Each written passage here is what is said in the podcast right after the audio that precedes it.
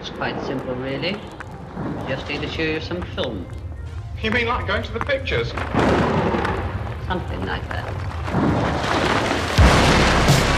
Drag it down.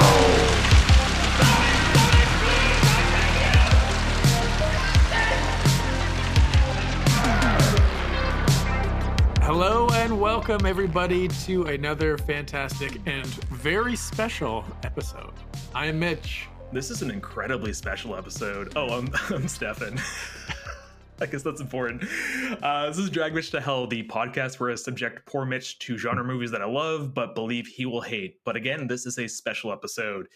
Uh, we're going to be talking about our best films of 2021. But before we get to that, there's something that's extra special about this. Yes. Yovanna, you're back. I'm back. Welcome. Thanks, guys. I missed you. I, uh, for those who don't know, I had to go away for an episode or two because I had a baby. A very fair and reasonable reason. Yes. Sure, And we have But, missed uh, you missed you dearly as well. all I do now is hang out at home with my baby and watch TV and movies. So I'm extremely ready to talk about those things. What's the most interesting thing that you've subjected your baby to so far? Oh, uh, my seven week old daughter's favorite film is a little gem on uh, streaming on Netflix called Fireplace for the Home. It's um, it's a fireplace and it's for your home and she loves it it makes her eyes glaze over in great pleasure and confusion and delight so i can strongly Fantastic. recommend uh, that masterpiece from her It sure beats some of the other programming I've seen for children. I won't get into it, anyways. Uh, I'm so happy uh, you're here because when I started, when we started this podcast, there's only two people that I want to do it with, and it's both of you. And I'm happy we're all here together to you discuss. get out of here you stop it Yeah, stop it we're getting maudlin here, guys. love it All right, cool. Um, so uh, I guess it's important to state that we're doing this a little bit different than last year. Uh, so last year we did our top five films of 2020. This year, uh, Mitch, had, credit where it's due, had the idea to just do several categories because um, I honestly feel because off mic, Mitch said that he watched 60 movies from 2021, which I feel is like a good barometer for the success of the year. And you could Damn. designate five films from that year. I have not. So uh, I, I, I feel like you should actually have a top five, Mitch. Yeah, I mean, I, I every year I make a, a top ten list anyway, but I just thought that this would be a, a different way to do it and would allow us to talk about sort of a variety of films and sort of things that not just sort of you know five through one of our favorite films of the year, but what was a surprising movie or a disappointing movie, something like a hidden gem that you know maybe wouldn't have cracked your top five, but something you want to talk about and let people know about that they should watch. I appreciate this because I haven't seen a lot that I've been excited about from this year. Uh, Yovanna, how how how do you feel about this year so far? I also didn't see as much as I wanted to see. I mean, partly it was the fact that we didn't go to the cinema a lot due to COVID. And sometimes things, you know, that I'm inclined to see in the cinema, I end up not catching at home either because it's not streaming or because it's not as interesting on the smaller screen. So I missed out on a bunch of stuff for that reason. I also, near for like the second half of my pregnancy, I was really tired and mentally foggy. So I couldn't watch anything challenging. So I was just watching like I, for for example, one of the things I'm really embarrassed about that we'll get into is that I haven't seen almost any non-English language films this year.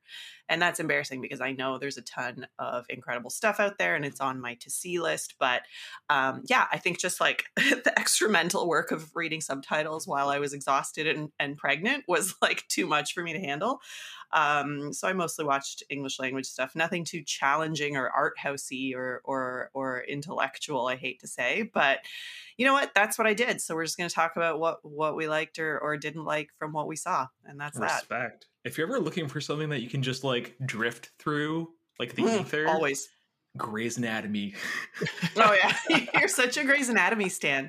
Wait, are we going to get to that for your favorite TV show of the year? Oh my god, I, I I need to get back into it. I apologize. I don't even know why I brought it up. I want to name a category after Grey's Anatomy, but then I realized it wasn't really emblematic of our podcast, so it wouldn't have been fair. But uh anyways, should we get into this, guys? Let's do it. Let's do it. Okay. All right. So, our first category, in honor of Videodrome, we're now moving on to the Brian Oblivion Award for Best Television Series. This could be limited or otherwise. Uh, or if you'd prefer the Meredith Grey Award for Outstanding Television Program, I guess, whatever. Uh, Giovanna, what have you watched uh, for television that has caught your eye? Well, let me just tell you quick. I'll give you my top three that I was deciding between for this category. They were White Lotus, Succession, and Ted Lasso. And what I ended up deciding on for my favorite TV show of the year is drumroll, The White Lotus. Cool. Um, I don't know if anybody else saw it or liked it. I feel like we discussed it, but I can't recall now. It's just like such a incisive and brutal and smart and hilarious takedown of friggin' white people. like it's just the worst. We're so. Um, just like really kind of privileged, uh, rich, uh, out of touch, um, narcissistic white people who are at this resort in Hawaii. And it's a series created, written, and uh, directed by Mike White, who's a really clever guy. I think he has a lot of weird, interesting stuff up his sleeve. It has Connie Britton in it and Steve Zahn. Anyone who's a Steve Zahn stan out there? Hell yeah, it for Steve Joyride. Whoop! Yeah. um yeah so i really liked white lotus um and you know succession's kind of an obvious one because everybody loves it but the thing i'll say about uh, my third choice here ted lasso is that in any other time or year ted lasso would just be a cute charming entertaining heartwarming show. But i think in its current historical context where think, things are things are dark guys come on let's be Yeah. let's be real We, we're in the darkest timeline. they, we're in the darkest timeline, not just COVID, but there's so much um, polarization politically, and people are so cynical and so hard on each other and so divided with good reason too. Um, Ted Lasso is just like a little candy for for a time when everything tastes like dirt. Um, so so I really I really admire that about it. But yeah, White Lotus takes my my my favorite TV show award. What about you guys? Oh, I want to chime in with a, a fun fact about the White Lotus creator, Mike White, uh, who he was on a season of Survivor. Uh, if you are a fan of Survivor, I don't know if you are, uh, but when you mentioned the name, I was like, "Was this guy on Survivor?" And he definitely was, and he was uh, enjoyable on the show. But I haven't That gotten to the White correct. Lotus. You mentioned uh, it's a while back, uh, and Stefan told the story about the uh, the the pooping uh, that The- the occurred. Oh yeah. Uh, it was scarring. but uh, I haven't gotten to it yet. But uh, I will absolutely be, you know, watching it very soon. So thank you for that uh, pick. And yes, Ted Lasso, a great ray of sunshine in an otherwise Yeah. dark time. Yeah. Uh, my partner watched White Lotus and loves it. Uh, your dear friend Anna. Um, Oh yeah. I so I started Ted Lasso, and, and, this is at Mitch's initial recommendation, and I was like, this is a, a an obnoxious experience. And I was like, how can we have a show where this person is essentially one note all the way through, and then he becomes like more developed?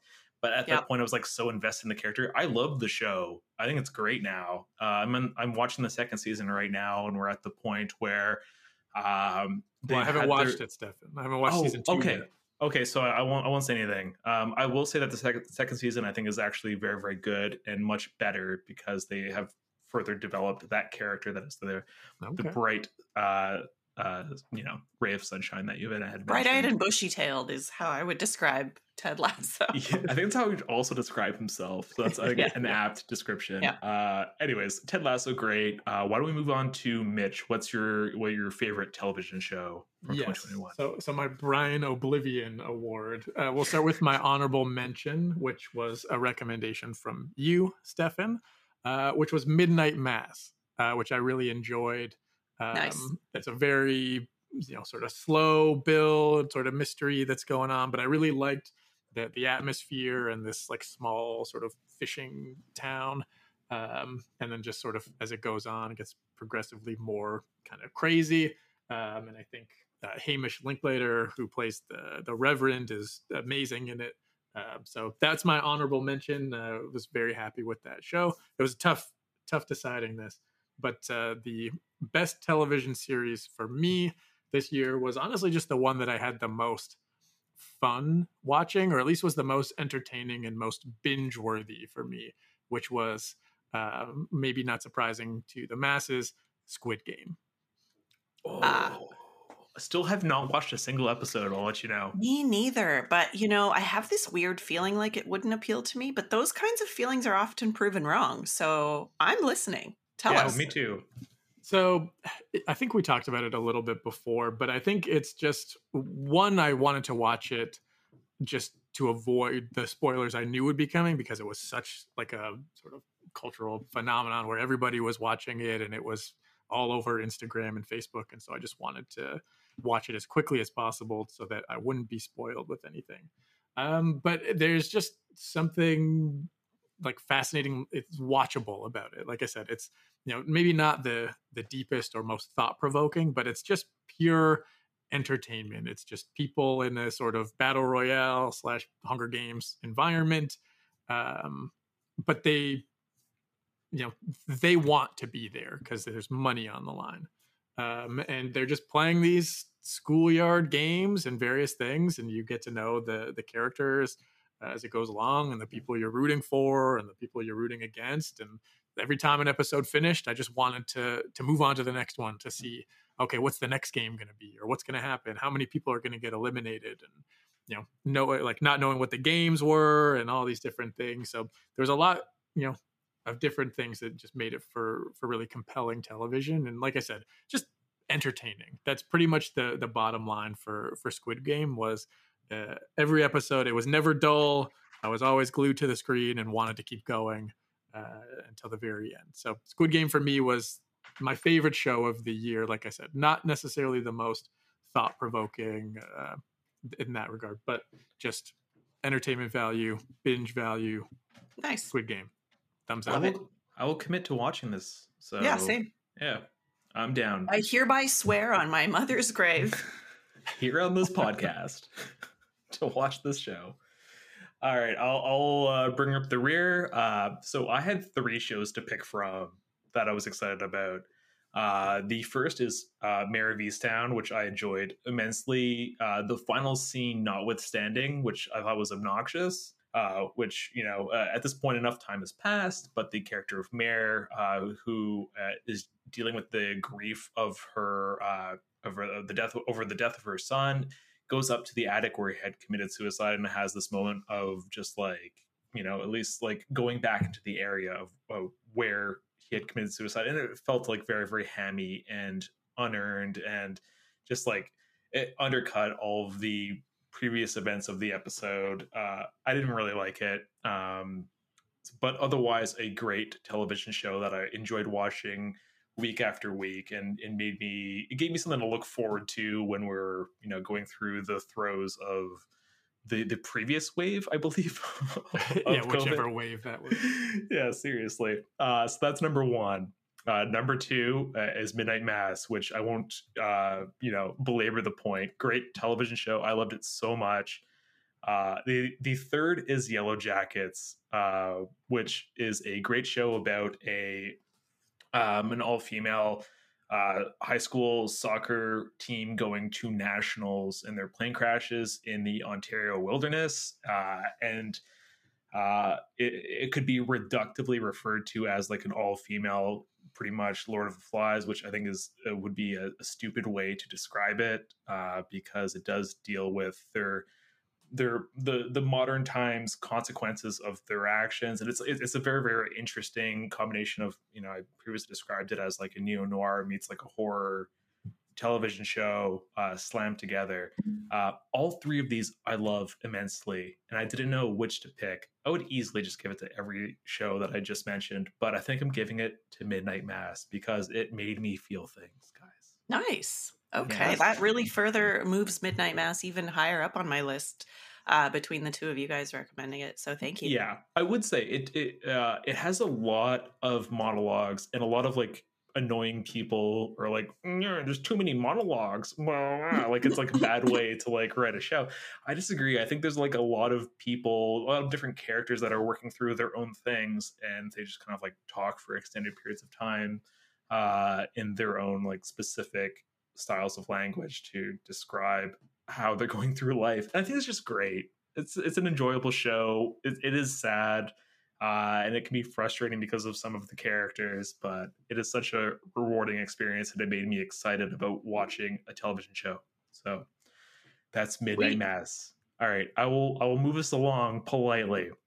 Uh, we now have the Angus the dog hashtag dropped or thrown uh, award for best hidden gem of 2021. Uh, Wait, Angus, who's Angus the dog? Oh, Angus the dog. the gate. is, is the dog from the gate, Oh, that's right. which Mitch thought was thrown and I thought was uh, politely dropped when revealed that it was dead. Great episode. Check it out, guys. Check oh it out. Oh my god. Uh, Giovanna. Sorry, what's this category for again? Uh, How does Too this relate to distracted by being a thinking about hidden Angus the dog? This is Hidden hidden gem. Okay. Yeah. All right. Um.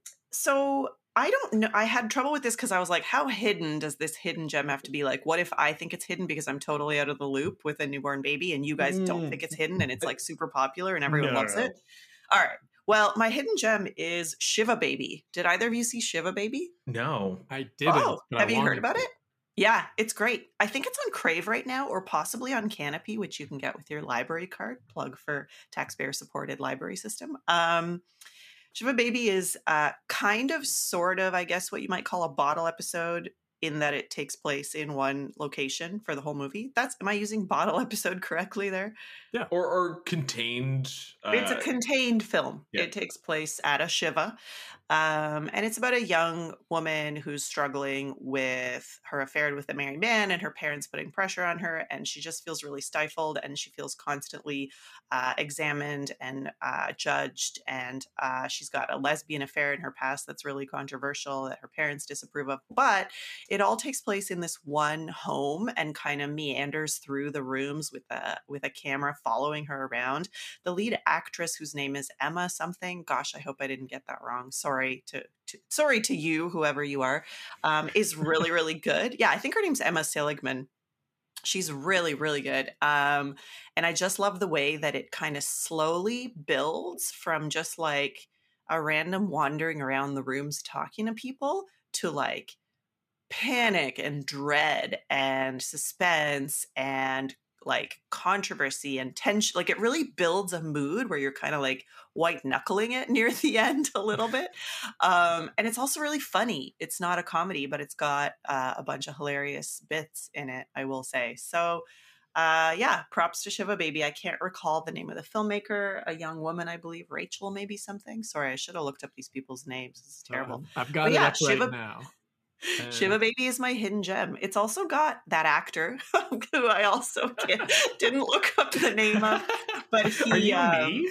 I know I'm the worst. He plays Bruce Ben Bacharach in Lady Dynamite, Maria Bamford's agent. Oh yeah, yeah, yeah. um. Anyway, I love him. He's also in um, uh, A Serious Man, the Coen Brothers film. Anyway, he's terrific. So highly recommend Shiva Baby if you haven't seen it. It's uh, it's my hidden gem of the year. I have Crave, and I want to watch a movie, so I'll give it a try. And I will also say it's one of those like tight 90 minute, like, you know, I'm Nice. against like three hour Oh, long yeah. films. So I can't remember the exact running time, but I remember it being re- reasonable. Let's say, let's call it reasonable. Huge hell yeah to an hour and a half, guys. All right, cool. Yeah. That's awesome. I'll definitely watch that. Mitch. Yeah, and I think that's a, an appropriate sorry. choice for a, a hidden gem. I think most people Okay. probably haven't heard or, of this movie or seen it, so I think it's a great choice. Thank you for Yeah. validating my And interpretation of the word one hidden. hour and eighteen minutes. That's a great Yeah. runtime. That's it's perfect. amazing. Especially for a film that whose narrative takes place in one location. You can't, you know, I mean, you could, but let's let's be reasonable here. 118. Yeah. Yeah. The- It's important to say that this isn't like an edge lord kind of category where it's like, I know this movie that you haven't watched. it's more of like, here's a movie that maybe didn't get the attention it deserved. You feel that it deserved, and you're giving it to that yes, film. exactly. Yeah. All right, Mitch. Please I'm, bring uh, us to your edge lord pick. my edge lord, my Angus the edge lord uh, pick. So first, I'll start with my honorable mention, uh, which is a film I had heard about a couple of years ago uh, because it's actually directed by a, a friend of a friend of mine uh, who went to USC Film School with this guy. That's a movie called Nine Days. I'm not sure if either of you have have heard of it. Oh, I've heard about it. I have not. It's uh, it's directed by a gentleman named Edson Oda, who was a classmate of uh, a friend of mine. Uh, but it stars Winston Duke and, and Zazie Beetz. Tony Hale is in it. Um, a few other people as well. But it's a, I'd say a very original and sort of unique film. It's not like a something that you've seen before. It's I don't want to give too much away about it because there's sort of a, a little bit of a, a, mystery element to it. Um, but essentially, it follows Winston Duke's character is is interviewing almost a bunch of different people for the chance to be born. Essentially, whoa, uh, is is kind of the the idea here. So there's a series of you know questions and things and the, if you make it through the whole process it's nine days which is where the the title comes from. Um, but it's i don't want to say life affirming but but almost in that way. It's very much about life and and death and what it means to make connections with people.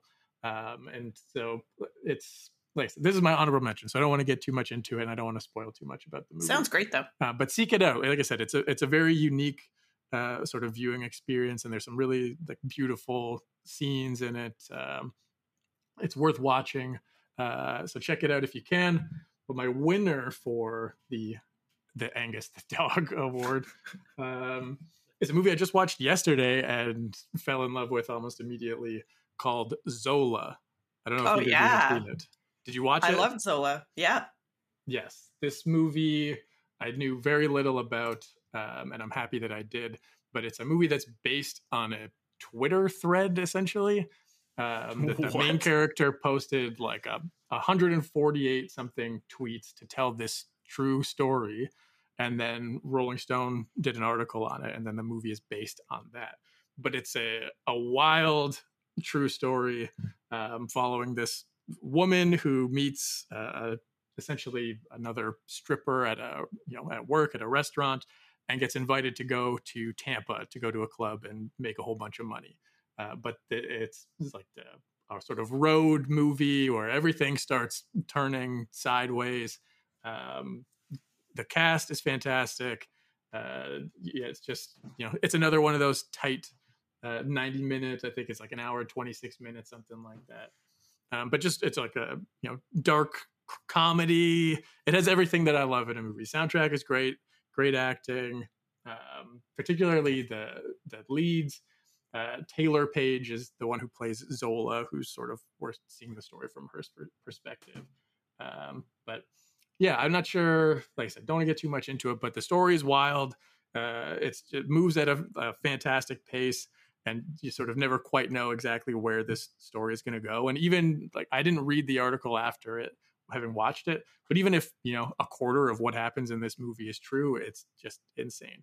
Um, but really great movie. I'm, worth watching for anyone. I'm really glad you brought that up because I also really liked it and I couldn't quite figure out a way to fit it into our our categories for this this podcast. But um, I also really enjoyed it. And Stefan, if you, have you seen it? No, I, the fact that it's based on a Twitter thread blows my yeah, mind. It's like wild.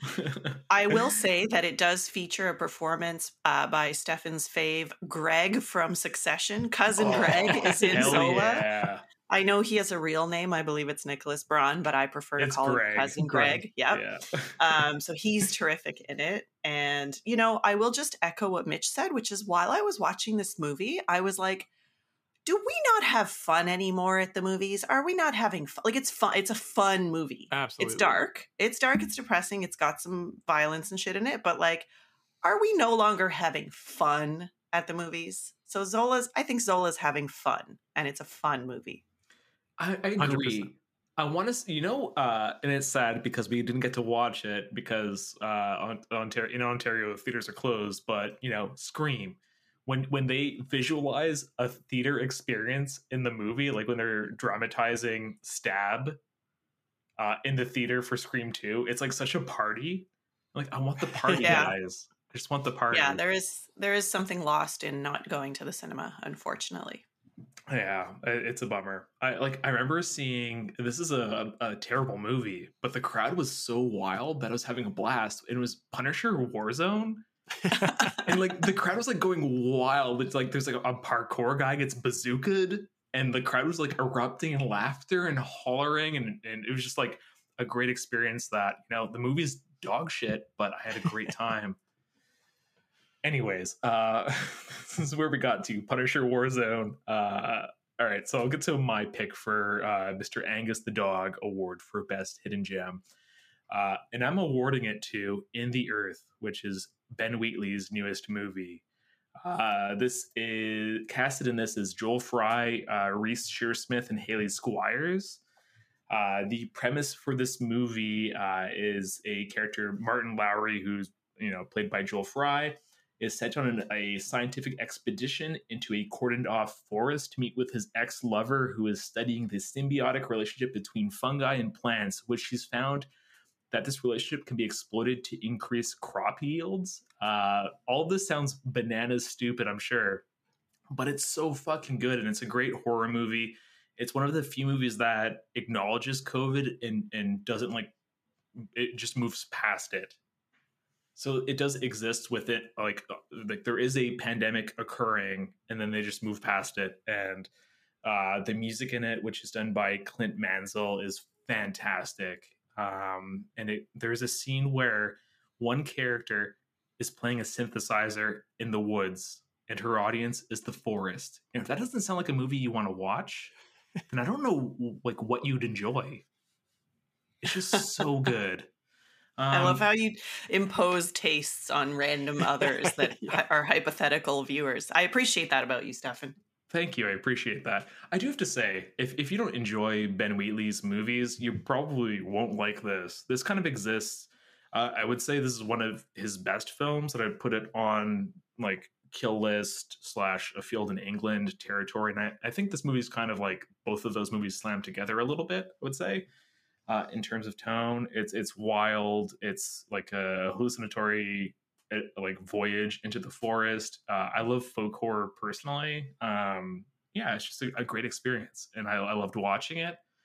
Uh, I, I, I I oftentimes listen to the wild synth synth music uh, that occurs within the the movie just because that's how much I enjoy it. And I just had a, a great time, and it's one of the the few movies that I've seen this year that I was just like, I, if I could watch this like once a year, I'll, I'll be content. Um, I, it just made me excited. So that's Well, that's, a why- good hidden gem because Yeah. I hadn't heard about it. So thank you for bringing it to our attention. Yeah, uh, I like again with the caveat: if you don't like Ben Wheatley, just don't don't even bother, move past I- it. But I've only seen Kill List, and I'm sort of okay on it. So I'm definitely going to give this a watch. Um, but I'm curious to see how I feel about it based on what Yeah, you I'd said be- about Ben Wheatley. I'd be curious. Yeah. Uh, what do you say we move on, guys? Sure. All right. Uh, in honor of our first episode on Split Second, uh, we now have the Dick Durkin Award for Most Surprising Film of 2021. Uh, Dick Durkin. he had to appear at some point Still the during best name. Yeah, it's a great name, uh, great movie, great character. Uh, it's named because his character has such an abrupt shift in character uh, that it is wildly surprising. Um, so, with that said, Yovanna, what is your most surprising film from last year? Okay. Um I I'll start with my runner up and then give you my final winner. My runner up is The Card Counter by Paul Schrader. Now, in some ways it's not very surprising because it's a very Paul Schrader film if you've seen First Reformed, which we've talked about, Stefan, you and I like it a lot and I think we've mentioned it a few times. Also, it's got Oscar Isaac in, in it, so how can you go wrong? He's literally incapable of doing anything wrong or bad ever in my eyes. Um, the reason I found it surprising is because, you know, I don't think this is a, a huge spoiler, but it's got uh, like an Abu Ghraib backstory. Did you? What? Did either of you see the card counter? No, I, so it's on I my did list to see this. watch. Yeah, so I mean, I'm not spoiling anything. It's just something that wasn't included in the trailer, I think. Um, but if you read reviews or critical writing about it, they will mention it. So it's not it's not a big it's not a big reveal in the film, and I won't tell Right. you much about what happens there. But basically, it's advertised as a film about a guy who goes to casinos and counts cards. Obviously, Oscar Isaac. Uh, but yeah, uh, prison, uh, war, prison torture scene backstory, specifically Abu Ghraib, the American prison in the Middle East, where there was some horrendous events. So there you go. It just kind, it just kind of comes out of nowhere. It hits you with that. Interesting. Yeah, no, I, I knew Yeah. nothing uh, about that backstory going into it either. And like you said, Oscar Isaac is fantastic in the movie as well. Uh, but I think that the the Abu Ghraib stuff, it's it's jarring in the movie, and I won't touch on it too much either. But I think that Paul Schrader does a really great job of the, well, I'll say the aesthetics of those scenes compared to Agree. the rest of the movie. I think it's it really works for what he's trying to to do or what they're trying to show in those scenes. It's just you know, it's not pretty mm-hmm. in more ways than one. But I'll leave it at that. Yeah, but it really comes out of nowhere. So I thought that was quite surprising and, and a good film. But that's really my runner up. My final most surprising film that Stefan, you and I watched sort of together virtually is Barb and Star Go to Vista Del Mar. which Oh, I yes! I didn't get to this one. I'm disappointed. It's so fun. Like speaking of Zola and having fun, you want to have fun. You want to have a good time at the movies. You hang out with Barb and Star for a couple hours. Um, Stefan and I and Stefan's partner Anna watched it together, but virtually due to COVID. So we like put on our webcams and then we would like face our TV screens and watch the film, but then turn our heads to the webcams and talk to each other on Zoom during the film. It was kind of Awesome. kind of fun. But yeah, I mean, I think the way it's marketed is that it's kind of like this silly, you know, obviously Kristen Wiig's in it and we always associate we, we associate her with with SNL and sketch comedy and these two middle-aged cheesy ladies that wear culottes, high-waisted culottes and chunky seashell shaped jewelry uh, and visors. They go to this like vacation resort just trying to have a nice time and it really descends into like adventure and a heartwarming love affair and also some like weird ass shit um so it really i think it takes the concept of just like a sort of fun loving snl sketch comedy buddy comedy model and really goes to some unexpected places with it. And i i laughed. I laughed and i also found myself touched by some of the uh heartwarming storylines about friendship about love and and all of the deeper things in life. So that's my that's my vote for most surprising. Barb and star go to vista del mar. There's a lot of wicker furniture. So much wicker furniture and all the the color palette is all these like resort cheesy pastels like it's great It- the costumes the yeah the aesthetics are just incredible um and it's just a really fun movie with with kind of a bit of a depth and and cleverness that you might not expect from something like that I enjoyed it immensely. great me too Yeah. Uh, Mitch, sorry, ha- had you seen this? I can't remember. Sadly, no, I have not seen. Uh, I didn't get to it, but it's I'm I'm bumping it up to the top of the list for for my next viewing. Amazing. Uh, so I guess uh, to transition, what is your most surprising movie of 2021? Yeah, I'll start uh, once again with my honorable mention. Uh, sorry, my Dick Durkin uh, honorable mention, um, which was the the Green Knight. Um, the uh, was it David Lowery? Is that who? The yeah, that, that's his name. Yeah. Um, uh, Dev Patel starring movie based on Sir Gawain and the Green Knight, which I had read in university and didn't remember a, a ton of it. Um, but I, I was surprised at how much I enjoyed the movie, and I wasn't expecting it to be a, a bad movie uh, by any means. Um, but it looked like it was sort of a you know it was, it's a lot more fantastical, I think, than than maybe the the original story is. I could be getting that wrong. Um, and you, from having done this podcast for a while now, I think you you know that certain you know sort of abstract things or bizarre things are not always necessarily my speed, and there's there's you know a, a decent amount of that in this movie. Uh, I mean, the the knight himself, the Green Knight, is. Uh, I mean, I don't want to say he's a tree, but like he, he's not a human person.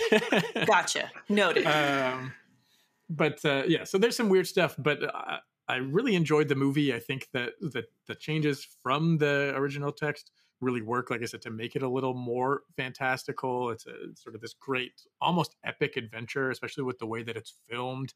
Uh, it looks beautiful to watch. Uh, performances are great, uh, and yeah, that's my honorable mention. That David Lowery's The Green Knight. Like I said, I, I wasn't expecting to to like it as much as I did, but I thought it was an excellent movie. Can I get a hell yeah, guys? I actually didn't see it, but I'm moving it up to the top of my list now because uh, Mitch's recommendations are are super solid. Can I Perfect. still And get this a is hell yeah though? this- Hell, Hell yeah. yeah, hell yeah. Thank you. no, it's on. not. It's not a tight ninety. Uh, sadly, it's probably two twenty. Um, Yeah, so That's okay. I can I can invest.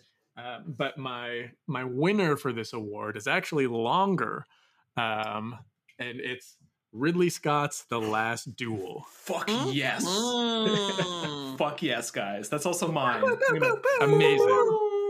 So this All right. movie, I think, is pretty fucking badass uh, in a lot of ways.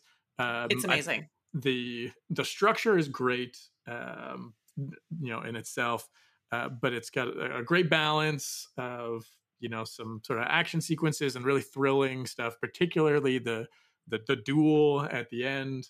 Uh, it was amazing stuff, but just the way that the story is told in sort of three separate pieces, which is you know the diff- three different perspectives. So I guess if you're not super familiar with the movie, it's um, what is it, 1300s France, um, and there is to sort of dumb it down and sum it up a little bit.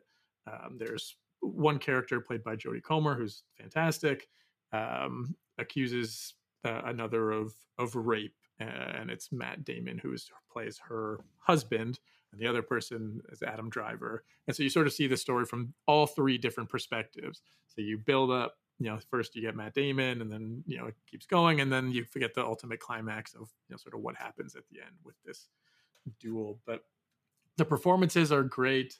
Um, even with that lengthy runtime, like there, I was never bored once i- in this movie. It's it's really compelling stuff. I think there's a lot of you know comparisons or sort of like basically still things that are problems now uh, regarding the the rape and how, the, the treatment of you know women accusing you know these white dudes of you know of these heinous crimes. So there's a lot of good stuff in there.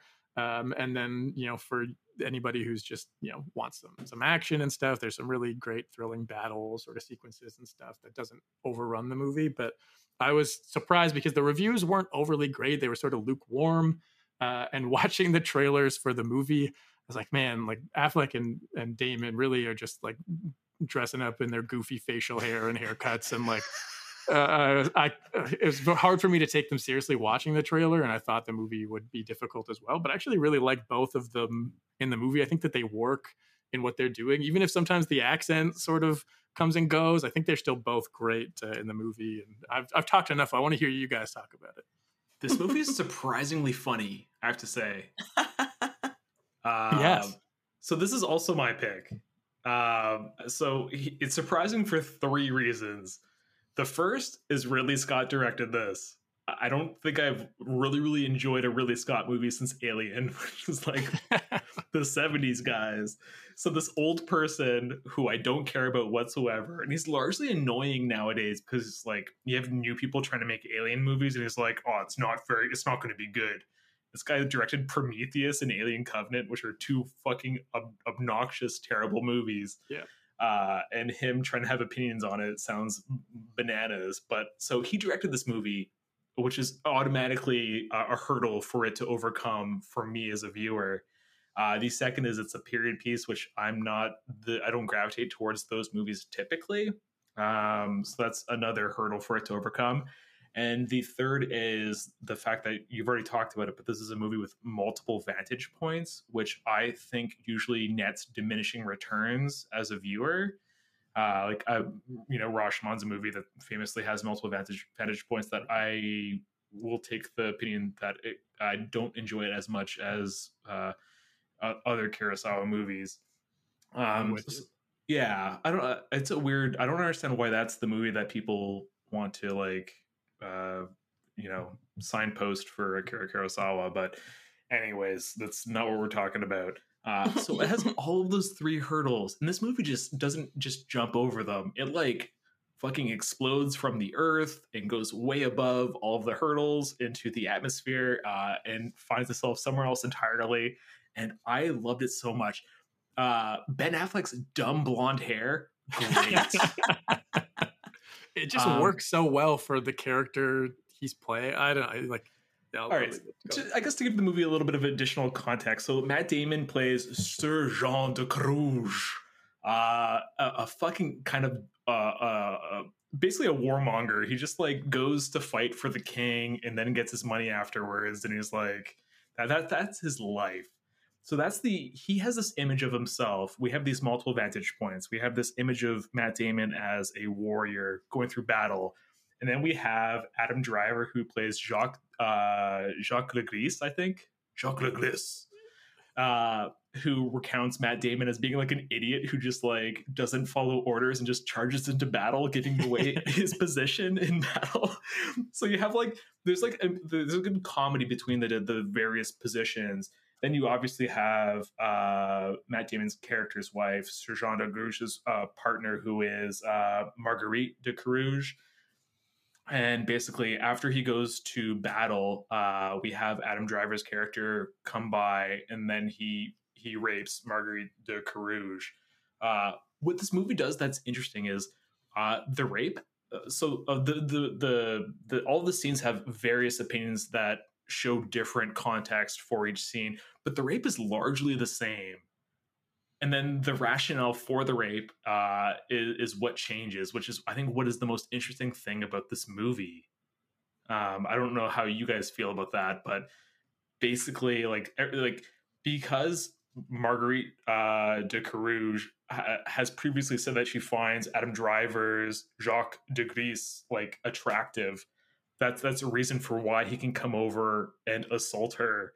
Uh, and, and the scene doesn't change whatsoever. It's just like the the his arguing context that changes from uh, Matt Damon's characters. I, I this movie is so good. I, It's I, so good. I, I, I I was so surprised. It's so good. It's Yeah. so good. Um, I think when you, I also loved it, clearly. When you tell a story from multiple people's perspectives, such as this film does, what you're really doing is you're crafting a portrait of people's characters, of their personalities, of their viewpoints and their ideologies and their psychologies right? So so it's a really compelling narrative like it's a real nail biter and you're always like what's the truth going to be revealed and what's the secret and what's the twist? So it's got that kind of like nail biting element that great films have. But what it also has is like uh you find yourself thinking about each character long after the film and going what is with that guy or what is up with that guy you know like so the ben affleck adam driver matt damon characters i've personally found myself thinking about each of the characters long after i saw the movie and discovering new angles to their psyche and kind of thinking back and going like oh that's why he delivered that line with that particular intonation because he's that kind of guy or whatever right? Like I don't know. I thought that was the most brilliant thing about it is is it brought those characters into life in a way that was that's really hard to do. I think for just like a pretty conventional narrative, uh, medieval Hollywood, big budget action, you know, costume drama, right? Like it's not Right. it's not doing anything avant garde. Um, but yeah, it's bringing these characters to life in like a really compelling way. I found, um, and looks amazing and has really cool action scenes is extremely violent for anyone who is listening and interested in watching it. I don't know if that's a selling point or a deterrent for you, but It's a selling Um, point for me. yeah, it is uh, super violent. Um, but yeah, I loved it. I thought it was really smart and brilliant and exciting and looked super cool. Yeah. So high marks and five stars for the last duel. I actually have it. I had it as a runner up on my on one of my favorites of the year for best movie. I didn't pick it, but um, it's definitely in my top five of this year for sure. Yeah, I did not expect Yeah. to like this movie at all. Um, Me neither. I didn't expect to like it, and here we are. Here we are today, Stefan, liking it. We've made it, guys. I, I've, I have one final thing to say. Uh, Mitch, you had mentioned that the casting of uh, Timothy Chalamet as a minor role in Don't Look Up uh, bothered you. I love that Ben Affleck was cast in this minor role where he's like friends with Adam Driver and shits on Matt Damon. I, I loved it. I loved it. This is, Yeah, this is think- my example of it done uh, a, a plum. Like it's, it's so good. Yeah, I no, I uh, I agree a thousand percent. And like I said, going into it, I was like, oh man, like Affleck, because he's a co-writer on the movie. like just throwing himself into like you know playing dress up uh, with his goofy hair and, and facial hair, and I thought it was going to be dumb. Uh, but the opposite. I, I loved it. I loved him in this movie. I think that uh, I think it was great. Yeah. All right, cool. I, we've talked enough about uh, our, the Dick Durkin Award. I think it's time we move on to something that uh, you know uh, it comes from Cherry Falls, guys, uh, and especially the class dismissed award. Oh, it's a class dismissed award. yes. so this is obviously harkens to uh, Mr. Jay Mohr, uh, and I'm excited to unveil the Jay Mohr Please Award for Best Performance. Uh, let's right. you. Yes, I'm excited. Yovanna, what's what's your favorite performance from this year? My best performance award this year goes to Kristen Stewart and Spencer. And uh, the reason for that is that I have to be perfectly honest and tell you that I am a bit of a Kristen Stewart hater. Like, I'm just Oh, not really a fan. I'm aware that she is a technically accomplished actor because I've seen her in a few things and I've been like, okay, good job. Um, but I really don't like the kind of um, too cool for school portrait that she presents. Like, I think that she um, often seems like she uh, is flippant and uh, too good for, I don't know, popular culture or something.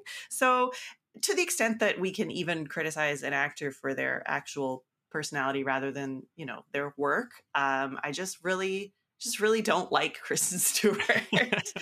um, and you know, even though I, I people say she's a technically accomplished actor, I had never seen her in anything that really blew me away. I saw her in stuff where I was like, okay, she got really big accolades a few years ago for Personal Shopper, which I thought was just okay. I was like, sure, I can see it. I can see why people find value in this and find talent in this, but just didn't strike a chord with me. Um, but I think playing uh, Princess Diana in Spencer, which also is quite a good film. It's not one of my top ones, but I thought it was pretty nice. I thought it was lyrical and and um, beautiful and imaginative and unique in some ways. She friggin' nails it and not just in a mimetic way like not just in a oh i can do a good impersonation of princess diana because when you have a historical figure that everybody's familiar with sometimes actors will just be like oh i'm really good at impersonations like okay Right. great good for you you've got the tone down you've got the eyes down you've got the mannerisms down like that's great but she does something else here she brings like a kind of surprising interiority as i don't know interior did i say that interiority yeah okay Sounds sorry. good. I'll take it. interiority um like almost kind of uh i'm gonna get lofty here and say like uh almost kind of a soul she brings uh, a soul out of this character that is so so iconic and almost over determined and like there's been media saturation about the royal family and i don't even like the royal family i'm not even a fan of princess diana god rest her soul but like i'm just kind of whatever about it i'm just kind of over it. Um, but she brought something back um, that made it a really compelling and touching and effective portrait of this iconic larger than life person. So what can i say? I have to stop hating kristen stewart I have to start being like, okay, hats off. Yeah, I like yeah. I, I like Personal Shopper personally. I thought the performance and it was great. Yeah, I don't know. Uh, I didn't see this. My No, parents it's saw it and liked it. Yeah. Yeah. Yeah. Um, So, yeah, I'm on board. yeah. Cool. That's my that's my award. Way to go, Kristen Stewart. A plus. All right, Mitch. We're on to your award. Who gets the it? the Jay Mohr please J uh, Moore, please. award for best performance. Uh, Does he deserve I'll- it? I don't know.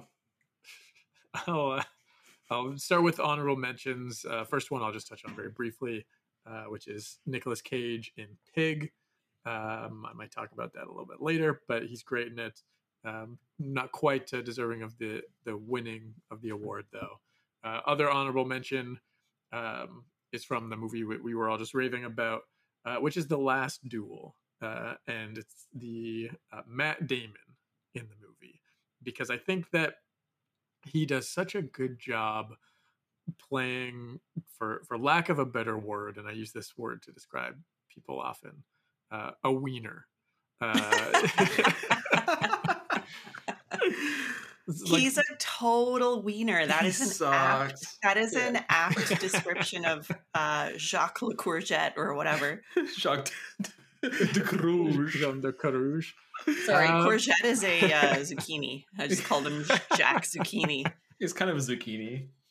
but uh but yeah like it, the the story opens from his perspective and so you see you know you know what he thinks of himself which is you know a little bit more of a, a noble knight um and character who's deserving of certain things um but you do get hints of the, that little bit of you know wiener you know a little bit below the surface and then you see the other characters perspectives and you know he's you know, see him throwing like temper tantrums like a little kid at times and just being sort of a general an ass uh, at times and i think that like the running the full gamut there he he does an excellent job so uh honorable mention for matt damon in the last duel um but i didn't touch upon this specifically um this actor because i wanted to talk about him here which is from zola my favorite performance of the year is Colman Domingo, um, who plays. Oh man, I don't even know the character's name. Uh, Oh, the pimp? yes. Uh, Interesting. I don't know that actor, but I I also liked that performance. Wow. Okay. he. The more that I see him do, the more that I just become sort of fascinated with him because it it seems like every year he's in something, and I'm just like, damn, like this guy just rocked it. And in in Zola, he's you know he has a, a an odd name that's I don't want to say an odd that's not uh, the appropriate word but it's He's uh, African. an African name that is I think purposely very long and difficult to pronounce because he forces other people to pronounce the the full name and they have difficulty with it um, but he he sort of veers in different directions wildly throughout the film um as sort of this like super cool as like a cucumber guy who's having a good time and smiles and then sort of you know at the drop of a hat is menacing and terrifying and you're concerned he may murder you. Um and there's also other elements of his character um which which change throughout the film. And i just think he's so charismatic and so good in in every one of these moments and he makes the film more fun and funny um, just by his presence there and again a lot of it's the writing and, and direction and characters playing off of him as well. Um, but i think he's a, an actor who deserves a lot of credit and i think that uh, of all the actors who are fantastic in the movie uh, i think he stood out and like i said I, just, I loved the movie and i loved him in it as sort of this wild card character who you never know what's coming from him. I think uh, I think he's excellent. Here, here to Colman Domingo. Yeah. Also, he's in The Knick, which is a great television show that nobody Oh, watched. Yes, it is.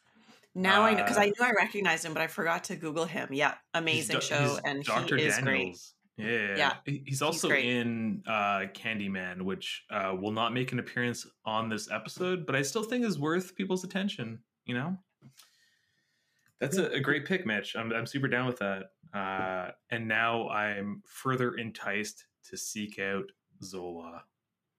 I think you'll love it, Stefan. Knowing what I know about you, it's got a B movie aesthetic, which I know you're very partial to in many ways.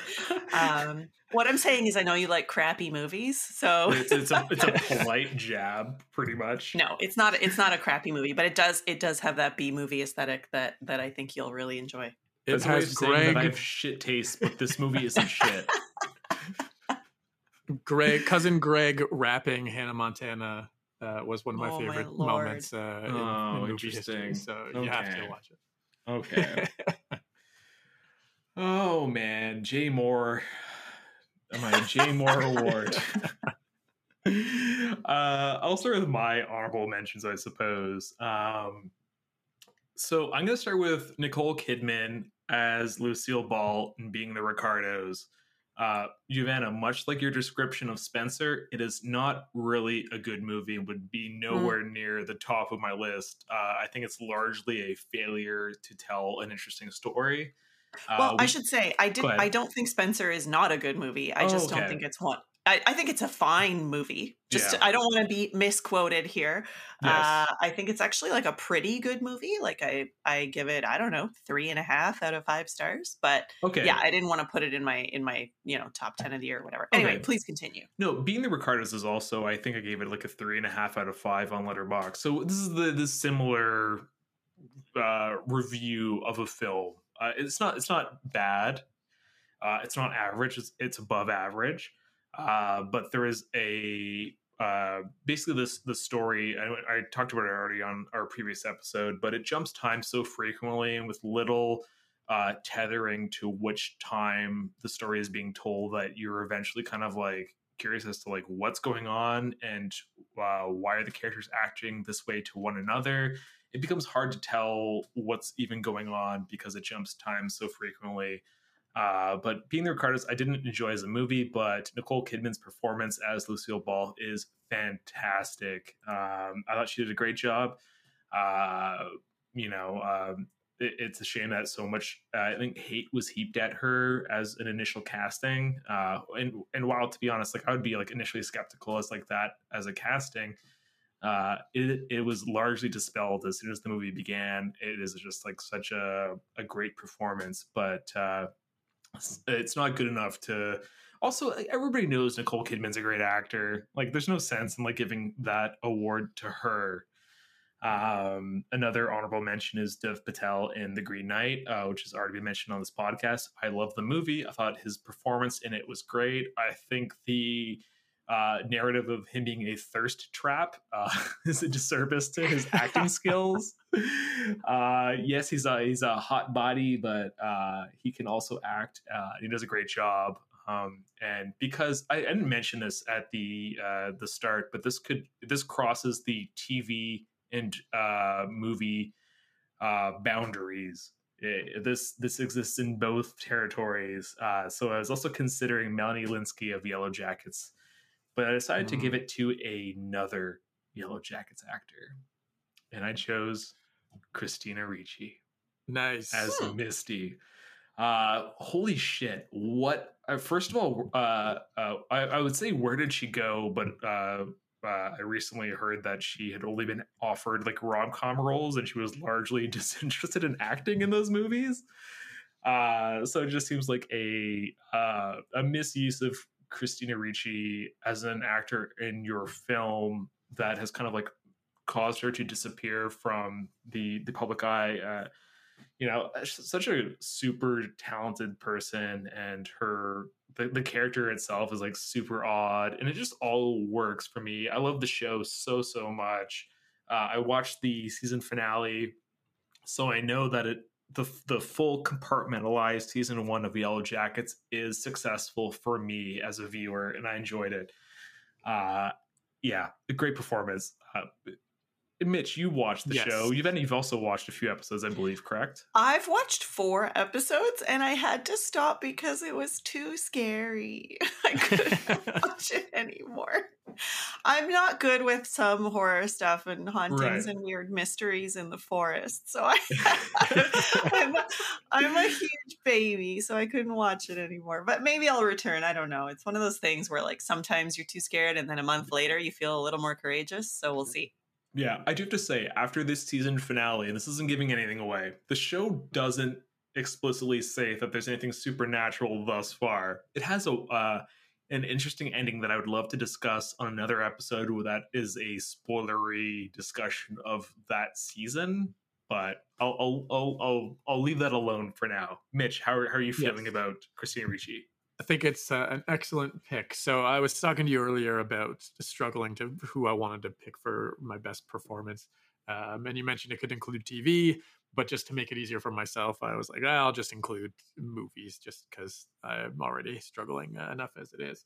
But this is a, an excellent pick, and honestly, had I thought of it, I would have included uh, it in my honorable mentions because though I haven't watched the finale yet, um, I've seen every other episode, uh, and I really enjoy the show. But I think that uh, she's definitely the the standout uh, character with sort of the most acting to do. She's you know a little bit of the quirky, kind of crazy, or maybe fully crazy character, but also like you know calculating, and there are clearly you know motives behind everything that she's doing.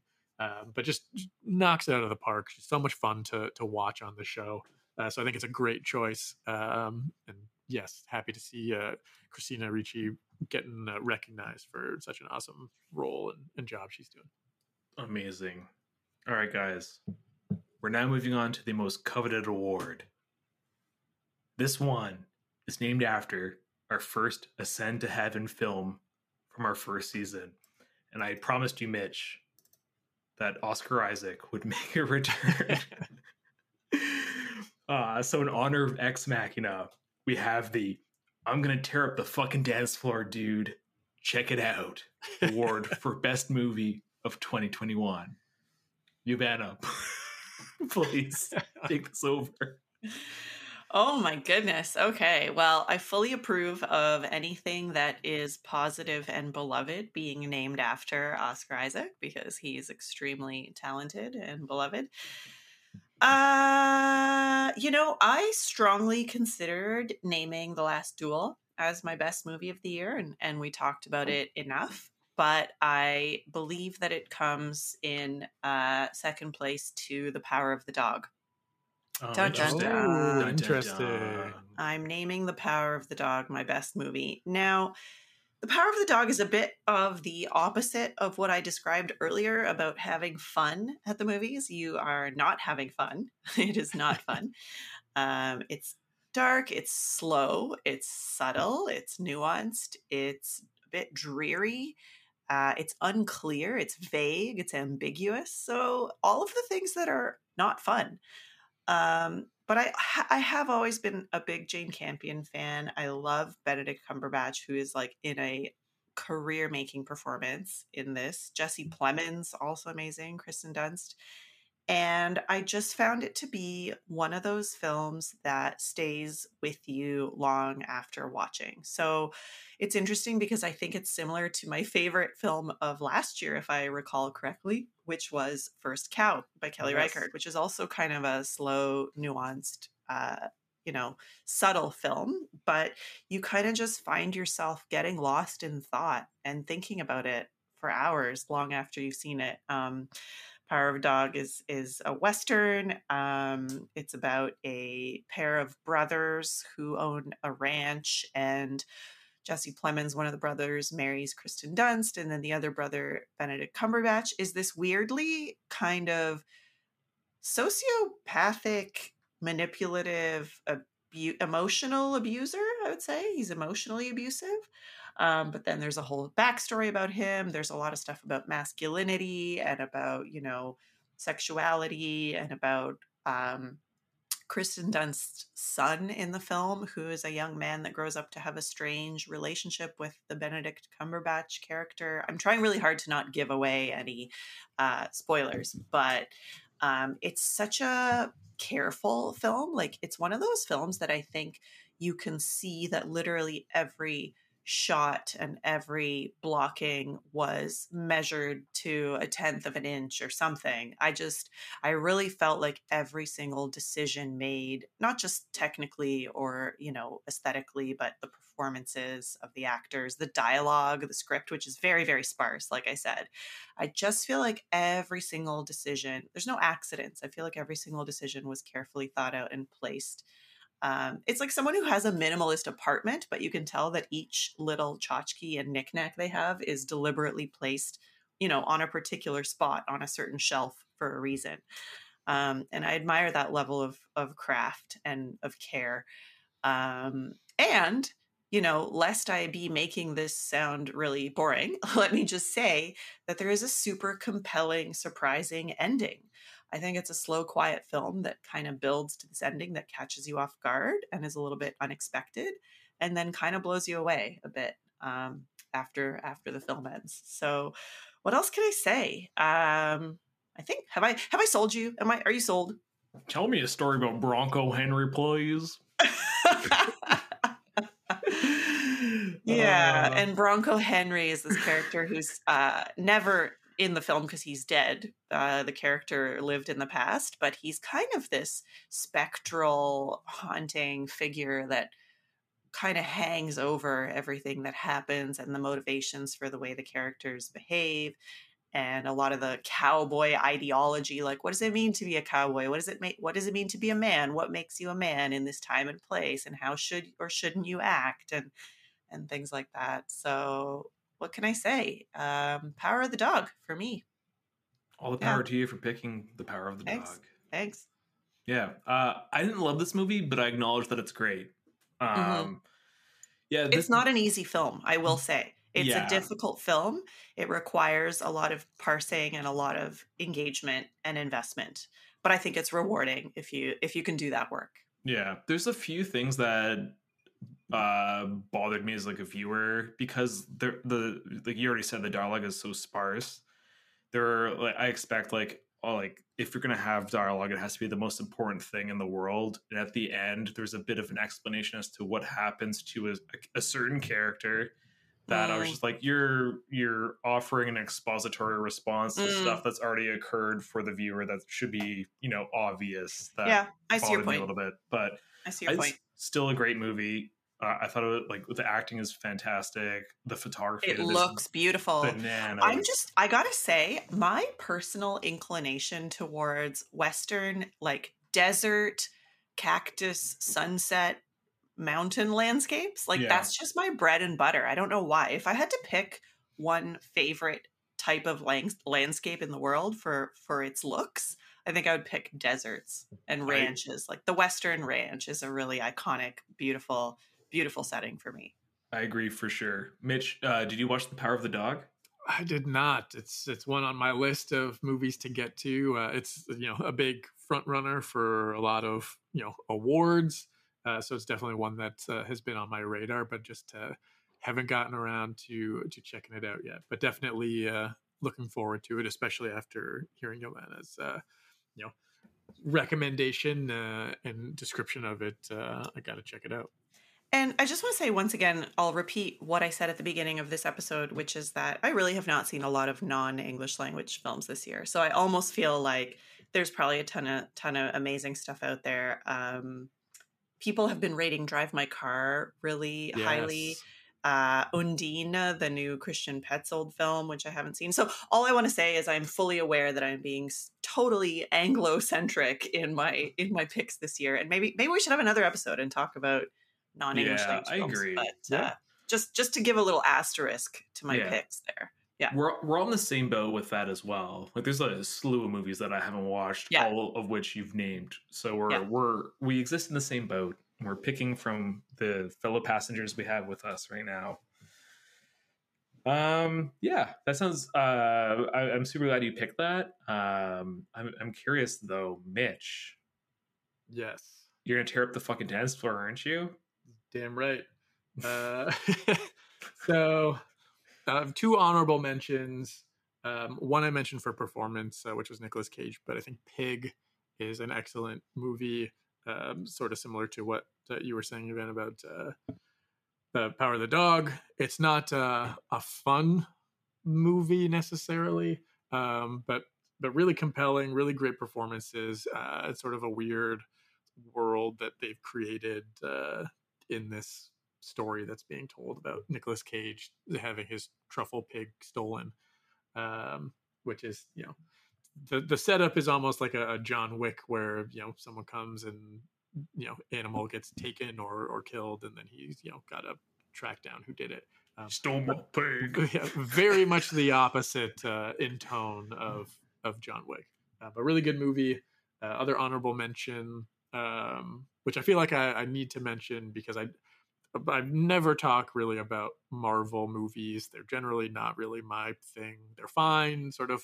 I'm a bit of a snob, so it, to me, it's you know it's popcorn movies, but you know that's about it. But Spider-Man: No Way Home was a ton of fun a great movie theater going uh, experience, especially if you know.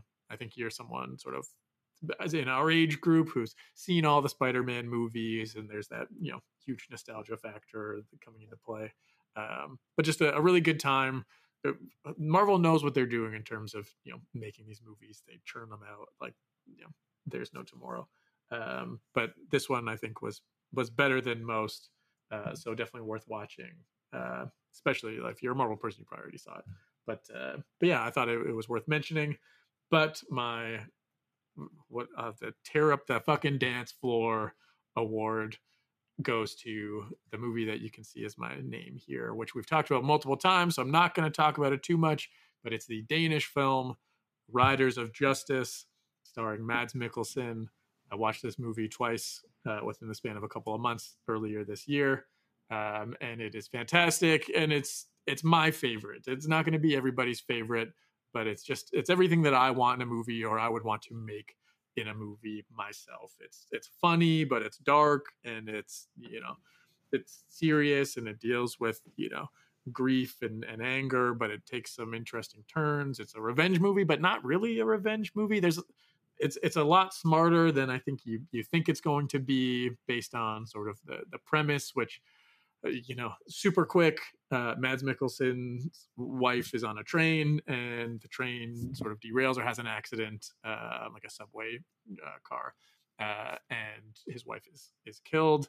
Uh, and he comes to find out that it's probably not just an accident. That this leader of a, a bikers gang, a biker gang, or a guy member of a biker gang was who was on this train was planning on testifying against the biker gang so maybe his wife was killed intentionally as a result of this, you know, uh, person being dispatched. Uh, but again, so much more to it than just a, a, straight up revenge movie. Mads Mikkelsen, we've talked about him. He was on my list last year with another round, another amazing film. Uh, he's brilliant in this movie. Just a really great movie. If we haven't talked about it enough on the show, uh, well, here it is watch it. Just we'll shut up about it forever after this one, but go watch this movie. It is excellent. I so, love this ringing endorsement. Your enthusiasm is really like coming through here. so no, I'm so I'm I'm serious. I'm sold, and and I really trust Mitch's recommendations. So um, it's going on my list for sure. This movie is very good, and, and Mads Mikkelsen, hot piece of man candy, guys.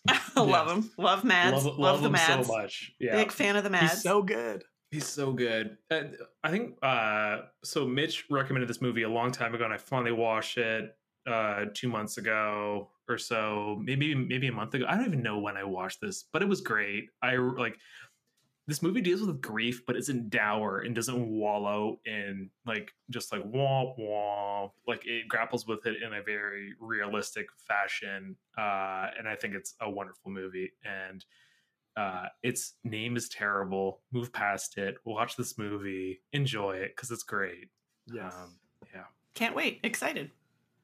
Yeah, I'm super. I'm super stoked. Um, and, and Stefan, who's your gonna tear up the fucking dance floor? Check this out, dude. Award going to the longest award Man, this is the last one I, I, did, and I had such a hard time finding like what it should be. And I just like this is what it was uh, next year I'll try to do a better job of naming these categories. But uh, at first, I was thinking that new Christmas favorite, The Green Knight, might be my favorite movie of this year.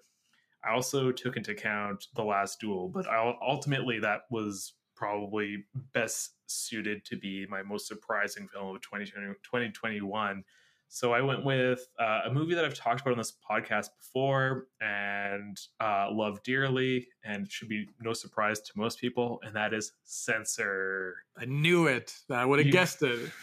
I, is the most obvious pick that I could have made. Uh, the reality is, and this isn't a, a slight at the movie at all. I just like there has been much that has resonated with me as a viewer this year. This is probably the most uh, successful movie to do that. This is directed by Prano Bailey Bond and uh, stars Niamh Algar as Enid, who plays a uh, a film censor who becomes obsessed with a particular movie that contains scenes reminiscent of a traumatic event from her childhood. I, I like this movie is so good. Um, uh, the best way that I could describe it, and would require you to have seen both of these movies, is that it is like Berberian Sound Studio meets Saint Maud and are slammed together. Um, okay. Um, I love both of those movies. Mitch, I know you're not a huge fan of Saint Maud, and I don't think that uh, I'm. I'm tempted to make Censor a movie for our podcast because I'm so. Well, yeah. Last time convinced. we talked about it, you told yeah. me not to watch it because uh, you might make it to, for one of the episodes. So I have not watched this movie intentionally. Yeah, I'm I- very interested. I'm very It- interested. It's good. It's not.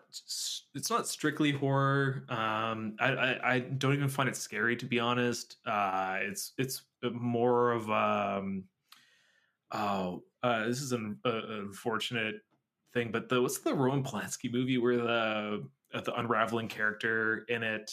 Um, God damn it, what's what's it called? God, I don't know. You're not Yelena? giving me much here. What? I know. Uh, repulsion. Repulsion. Here we go. Repulsion Oh, okay. Uh, it, it, it feels like it, it could exist in a you know w- within that context of, of movie.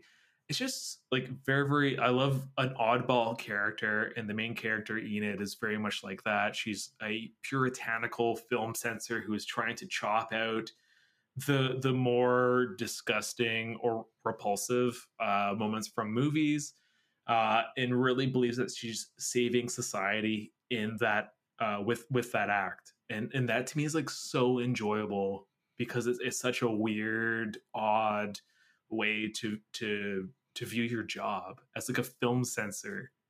There, there, there's something that's so enticing about that to me as a viewer, and I love this movie. I think it's great. Um, I think Vinegar Syndrome just put out a amazing Blu-ray, which I purchased, and it's like one of the nicest things that one of the nicest movies I own uh, as a collector of physical media. Um, but yeah, that, that's that's my winner, guys, for the year. I'm, I'm I love it. It's great. Cool. Well, I'm not Um, going to watch it until you tell me I'm allowed to. Yeah, I, I promise it'll be soon. Like, well, maybe it'll be an episode this year. It'll be uh, a season three, maybe maybe even a season opener. How about that? Oh, okay. Yeah, I don't know. Uh, how do you guys feel about moving into the darker territory of this episode? Let's do it. I mean, if you want me to get negative and be a hater and uh, throw some shade, I am very excited about that. I feel like Let's we're gonna some hate on the same thing, you've Venom, and I'm very Oh, I can't wait. excited. Yeah. All right, so we're gonna chat about a few things we didn't like from this year or the past year, I suppose. Um, so because of Mitch's disdain for Stephen Lack's performance in Scanners, I am proud to present the Stephen Lacking Award for most disappointing performance. Yavana, Perfect. Please go. Okay, I gotta admit, I was a little cheesy and tried to find a loophole here. Sometimes I just hate a particular actor because I think that they are a talentless hack who doesn't deserve any attention. Uh, that person for me is Gal Gadot. I know a lot of people feel the way that I feel. Um, I just think she is completely wooden, and I, I think she got famous because she's super hot. So um, I tried really hard to think of a performance that she was in this year that was bad, and all I could come up with was the four-hour Zack Snyder cut of Justice League. I don't know, guys. I'm really stretching. I just want to hate on Gal. Is that bad? No, no, hate away. so Yeah, I guess technically the hater. original film was like two years ago, but then the just the four hour cut came out this year. So whatever. I'm I'm counting it. It Just give it to me, okay? You have it. Um, I don't really have anything to say because it's not the performance in this specific film. It's just her. She's just not good at acting. And I don't understand how she keeps getting cast and stuff. like, it's one thing to be hot, but there's tons of hot people in the world. They're usually called models. Like, I don't understand how people seem to think that she can perform as a fictional character in narrative cinema. It's beyond me. So I think I'm just enjoying hating on her. Is that fair? Can this I This is a- all fair. Yeah. This is- this I'm is- just dig in. I'm just finding great pleasure in hating on her. I got to tell you, I saw a tweet the other day, and I wish I could credit the person who wrote it, but I don't remember who it was. That you know, there's all this um, debate about um, raising the minimum wage and uh, this notion of unskilled labor, people who work in fast food restaurants or whatever. And some people say there's no such thing as unskilled labor because everything requires skill and work and labor, which I agree with. And somebody tweeted, "Ah, the only unskilled labor is Gal Gadot." oh, it's so good. Anyways, I wish I could provide credit to whoever wrote that tweet, but that one really got me. Oh, she's just terrible. When I see her on screen, I'm just like, what are you doing here? Go go back to a perfume ad in Vogue magazine. That's where you belong. Yeah. So Well, yeah. didn't she release that uh, like Imagine video as well? Oh during the pandemic? yeah. Terrible. Just singing, terrible. Like Just if terrible. that doesn't make you hate somebody, I don't know what. would. just just Yeah. I have so a thank question. you for indulging me. I have a question for both of you. Yes. What do you feel? How do you feel about the Beatles? Just generally. Oh, that's a big question.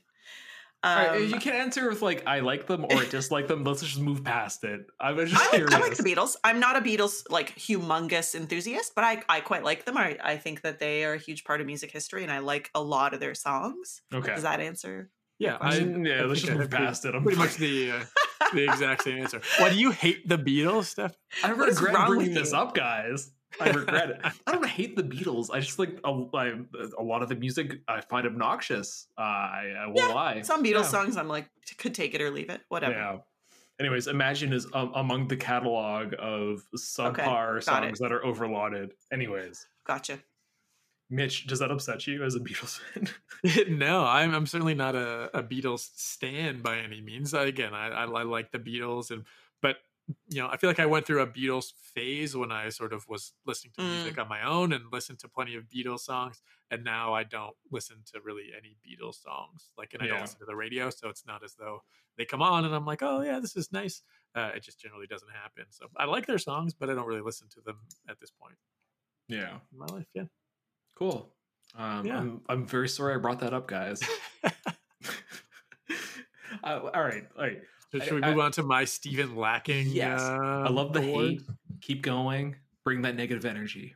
All right, I'm gonna bring that negative energy with my honorable mention for the Stephen Lacking uh, Award for worst performance of the year.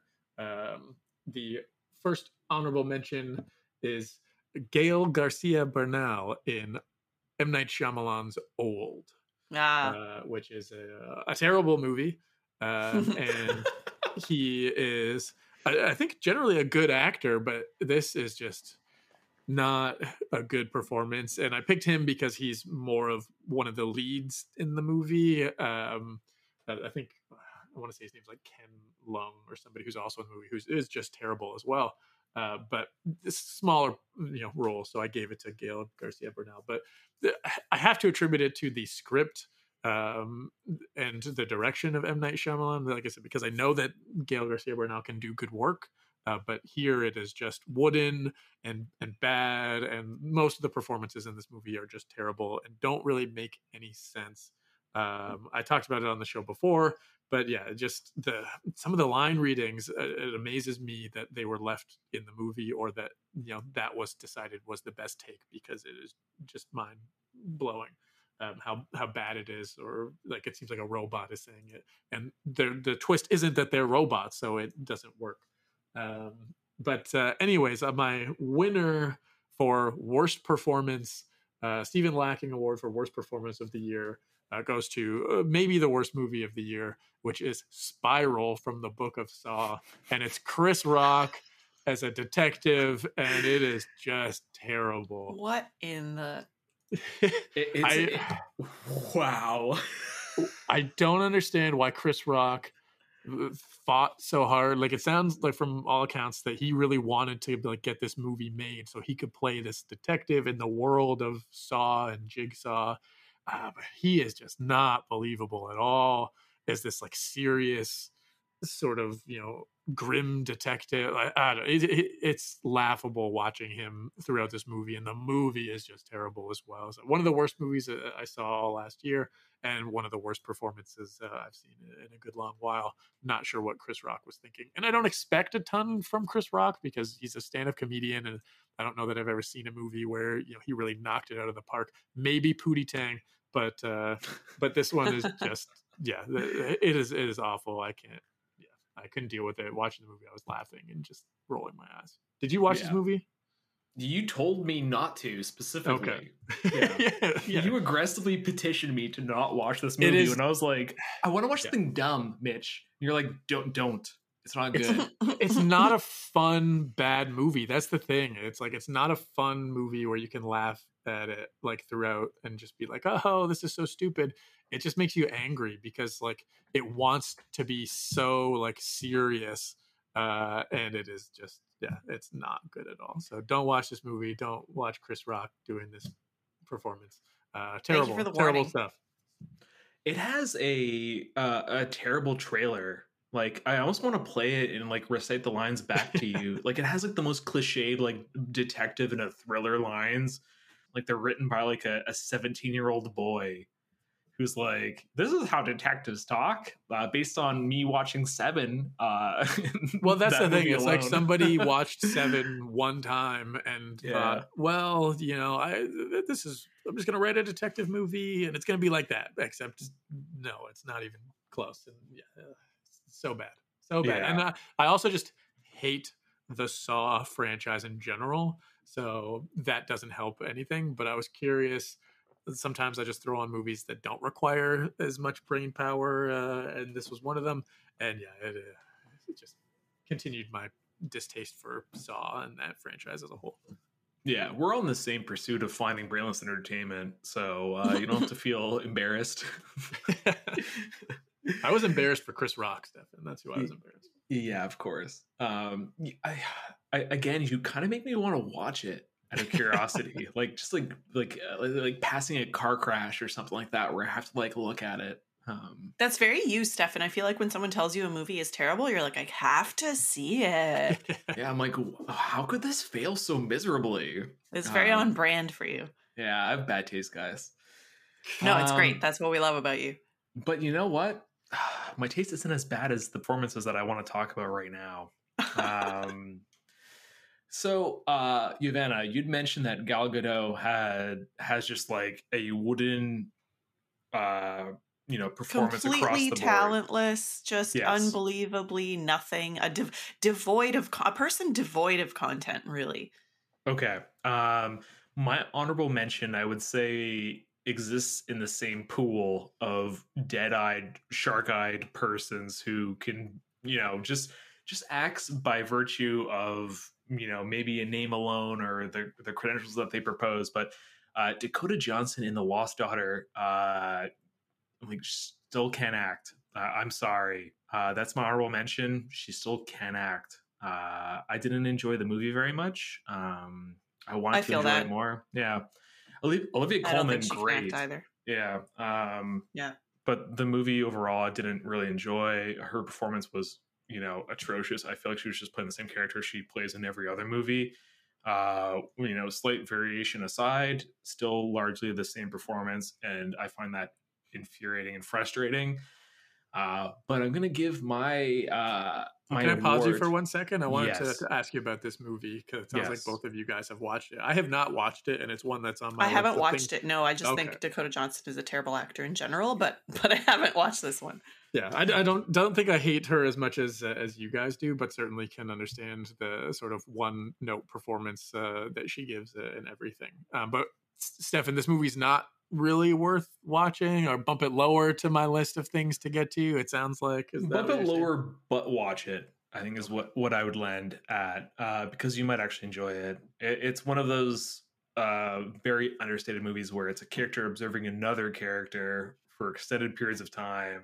Uh unfortunately for me she is observing dakota johnson.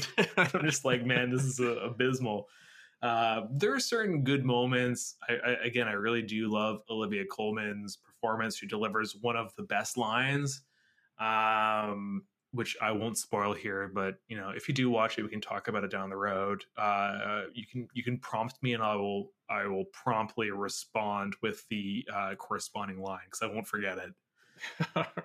Uh, but yeah, we, we, we, we can talk about it. So watch it when you feel like watching that style of movie, and I will happily discuss it. But uh, like you, Yvonne, I'm going to cheat here, and I'm going to say the entire cast of *Malignant*. But if I have to pick, this movie is fucking trash, guys. Uh, I find it annoying that people are trying to reclaim it as some kind of good bad movie. Uh, you people are fucking stupid. Uh, I can't tolerate that at all. Uh, but however, if I do have to pick one person, we're gonna go with Annabelle Wallis, uh, who treats the script as if she's like a high school student reciting some old English Shakespeare that she doesn't understand. Uh, it is an abysmal, dour, stupid experience, uh, and I hated every minute of it. Uh, and if somebody says that they enjoyed it, it is largely a uh, uh, a red flag for me to discount their opinions in the future. That's how much I hated this movie. I also did not like this movie. Yeah. Stefan, you told me you hated it, and then I watched it, and I did not enjoy it. But yeah, in particular, the performances are just atrocious. Uh, and this movie, the one thing that blows my mind is they had a lot of money to make this movie. This isn't a, a one million dollar like low budget horror flick where you know you're hiring the best you can. It's I think that was like a forty million dollar budget or something. It's So, bananas. How yeah. about hire some actors who can act? Uh, it's it's crazy. And where did you the know, money this- go? I don't know to the stupid Matrix style like fight sequence Catering. that happens Oh in it. I don't know. I'm it's just so angry. I'm so angry. I don't guys. I'm getting understand hot. the people enjoy this movie and it's oh it's a it's a good bad movie or it wasn't intentionally like cheesy and stupid, but it just like I couldn't help but feeling that this movie as much as it may be intentional is stupid and I'm not having a fun time. Like I want to have fun watching a stupid movie and this movie's Yeah. not fun. And, and you know what? The again, and I said this in our previous episode. Uh, if you're intentionally making camp, uh, you're failing. Like straight up, like that. That's the lowest value of camp. Uh, if you're if you're if you're trying to make a bad movie, like you failed immediately right off the bat. That's not enjoyable. The the enjoyment is from somebody who's like earnestly trying to make something that that they enjoy, and it just fails miserably um you know like it, it it just represents a fundamental misunderstanding of of you know uh, a good bad movie and it's frustrating and i hate it so much um but not as much as uh my most hated film of 2021 so how about you how about we move on how's it sound guys Let's Let's start hating even more. We're gonna we're really digging into our hate now guys Let's So- let's turn the hate up to eleven. I have to ask you, what is the most hated film that we've watched for this podcast that I've put you through? Oh, I think it was that softcore porn that I made us watch. Malibu was it not? It is. It is in fact Malibu Express. Yeah, So- I thought so. I am honored to present the June Knockers Award for most disappointing movie. Did you spell it with two H's uh, or however the stupid uh, joke was in the movie? what a fucking terrible movie, guys! I'm so I'm sorry. sorry. I I have a better pick. This- sorry, this is the Uh, award for the movie with most the most breasts. Is that uh, the June I, Knockers? I award? mean, if if you have a disappointing movie that has a lot of breasts, like have at it. Oh, actually, you know what? I guess kind of you know the movie that I, I picked does have a lot of breasts. Oh, I know. I Um, definitely know what you're talking about. Jesus Christ! all right, all right. I, I'm gonna I'm gonna reserve uh, my my thoughts until uh, it's my pick. But for now, it is Giovanna's pick. So, which movie did you hate the most? Well, you know, you did frame the award as most disappointing. So I wouldn't say it's the movie I hate the most. I would say it's the movie that had the biggest difference between my expectations of it and my experience of watching it. Yeah, and that movie was Titane. And I feel like you're going to pick it too, Stefan. This movie sucks. It sucks. This movie sucks. Julia Carno- Ducournau's Titane was given the Palme d'Or at Cannes, and you know, I'm not the type of person who constantly puts a large amount of weight behind large scale global institutional awards such as the Oscars or the Palme d'Or or whatever, because it's always just a bunch of rich people who think they're all fancy giving awards to their friends or things that are groundbreaking in their eyes that, you know, other people don't necessarily see or agree with. So the fact that it got the Palme d'Or is not like a ringing endorsement for me because I take those kinds of awards with a grain of salt, but it's something. It's a jury of international film industry expertise uh, saying we're going to give the top award of this annual large scale global festival to this to this film. So I was like, okay, I'll watch it. Obviously, it is. Where do I start? It's a body horror film. Uh, it's completely I don't know, man. it's completely pointless in my mind. Yeah. Like I found it I actually found it tedious for a film with so much violence and sexiness and excitement and uh weirdness and shock value. it's incredibly tedious. I almost found it difficult to pay attention to because I was like, where is this going? We literally have a protagonist who appears to be a sociopath, so I'm not sure how I'm supposed to in any way identify. Not that protagonists have to be likable because obviously they don't. I love, for example, Kendall Roy is not likable, and yet No. I enjoy watching him on Succession. But this protagonist is just like a shell of a person. Like, are you even a human being? She's she's a serial killer. I'm not spoiling anything because you're revealed that in the first 20 minutes of the film. Um, so I just found it difficult to even pay attention or care. And then a lot of the twists and turns were just like kind of arbitrary in my mind. It was like somebody was just picking little pieces of paper out of a hat and being like, "Oh, we'll do we'll make the script do this now for no reason." Like just it was just a meandering, pointless, vapid kind of um self-inflated piece of work that I thought was utterly I don't know, useless to me in any way whatsoever. The end. Yeah, this how, movie's a how does that of how does that strike you? Yeah, it, it really is dumb. It's just dumb. Yeah, this movie is stupid. Um, I hated it so much. Mitch, can I jump the queue and just hate on this fucking movie for a hot Yeah, second? absolutely. Please. Hate away. Please Oh join my me. Join me. Join me in the hating hut. All right, so uh, first of all, the fact that it won the Palme d'Or, uh, Tree It's of Life weird. won the Palme d'Or. So who gives a shit about the Palme d'Or? Is what I'm saying. Yeah, that movie yeah. is fucking dog shit. well, the, movie- look, the Palme d'Or is hit or miss. Same with the Best Picture Oscar. There's Right, been right, years right, where the. Best Picture Oscar really was the Best Picture, and then there's been other years where you're like, are you people out Crash. to lunch? Like Crash. exactly right. Like you know. So so these awards kind of mean nothing, and yet Yeah. they mean something. Like it's it's you know. Yeah. this this movie is like obj- like I don't understand how anybody and Mitch, I, I know it gets a, a subtle thumbs up from you, which to me is like bananas because I think you would you'd be the most out person of, of the three of us. I think Uh, my sorry, I'll let you finish your thought and then I can chime No, no, no. Yeah, uh, uh, I'm no. I'm curious. I, I want to know because again, this is this is so out of character for you that I'm. yeah, I I'm mean, befuddled. I think that I totally understand the there doesn't seem to be any point to this movie uh argument because I I couldn't tell you what the point of the movie was. I think the the very mild thumbs up or just I didn't hate this movie. Um I actually didn't find it tedious to watch and I think that's why I was like okay like I don't hate this. I don't know what the point of it is, but I found it watchable the whole time. Like I was always like what the fuck is going to happen next in this movie because she's Right, right. murdering people and she's and some of the stuff was difficult to watch like when she's biting the Oh, brutal. girl's Yeah. nipple and i'm like let's just stop it i don't want to see this um and she has sex with a car and later on a fucking By the way, fire truck fucking boring. Yeah. All right, so all right, I, I'm going to jump in one more time. Yeah. I promise. Go for it. I'm not going to steamroll, but uh, I'm going to try not to. So uh, Mitch and I talked about this on our last episode, um, and I, I had so many questions, like based on uh, the conceit of like uh, you have a woman having sex with a car and then a car baby, and and what what does that look like? So a lot of like my misgivings uh, occur from like the the brainstorming of what that looks like. How does a director visualize those things? Uh, and they're all frighteningly boring and, and, and visually uninteresting.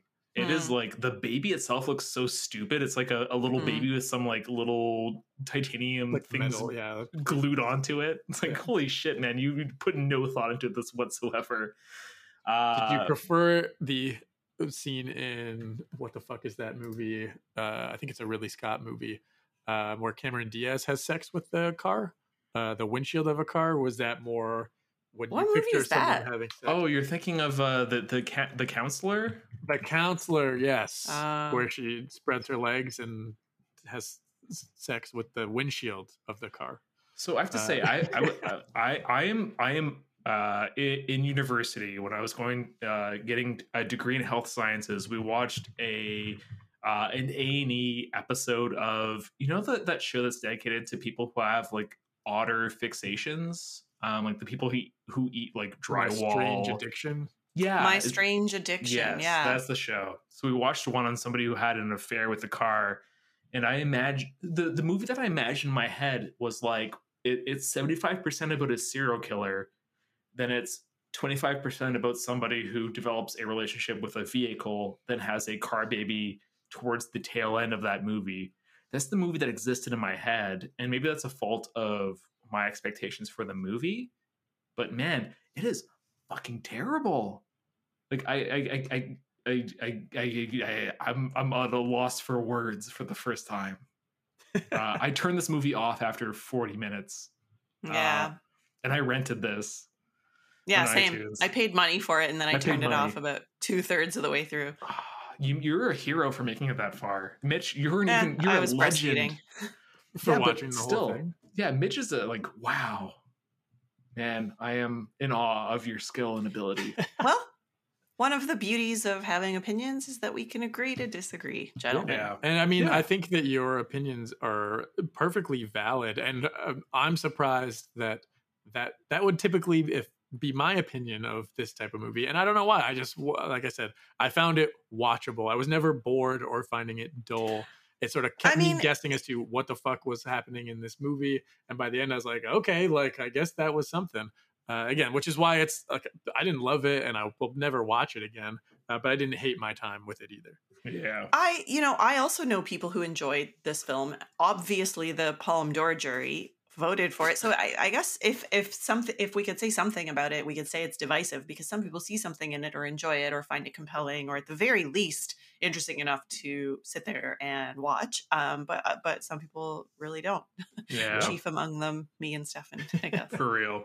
Uh, Yeah. Before we jump to Mitch, I have a, a few honorable mentions that I just wanted to quickly heap a little love at. Um, obviously, *Malignant* is a piece of shit movie. Uh, don't watch it. Don't give it money. Uh, that's on the list.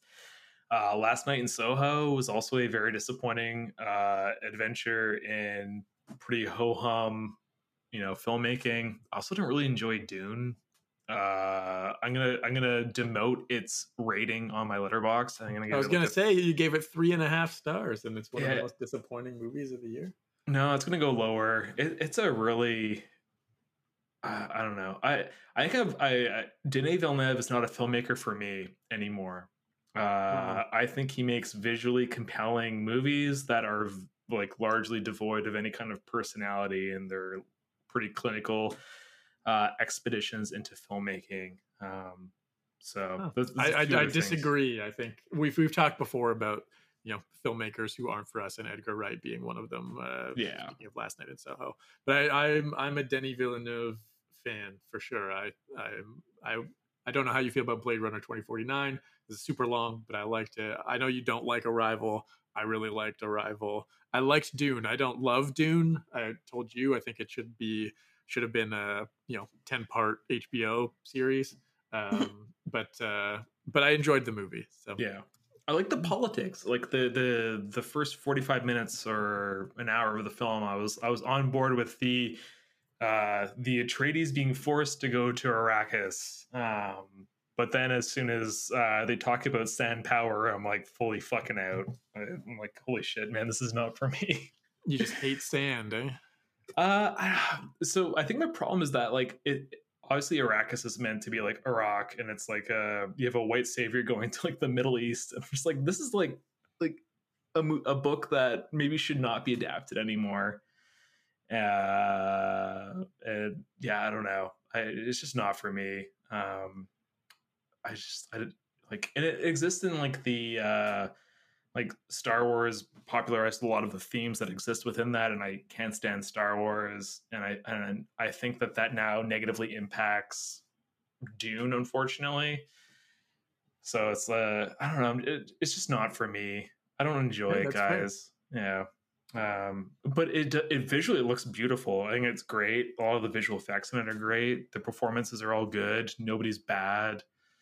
Um, uh, Skarsgård as the uh, the Harkonnen is is like a great casting. He's haunting when he's like gliding through the air is good, but still like a disappointing movie for me. I, I wanted to like it more than I did, but um, uh, it's not to say it's like the mo- the least enjoyed movie of the year. Much like Yvette had said, it's just like I had these expectations going into it that Right. weren't met by like the viewing experience. obviously Dune is better than Malignant. I'm not saying these two exist in like the on the same level of viewership, but you know.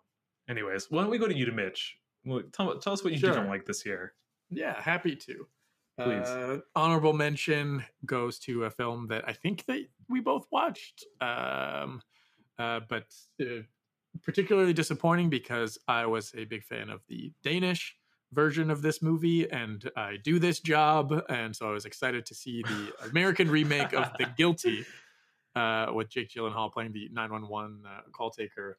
Uh, but yeah, it was it was not good. Uh, and like I said, the Danish movie I really liked. There were some subtle changes that were made to this one, which um, you wouldn't think would have a major impact on it, but they do.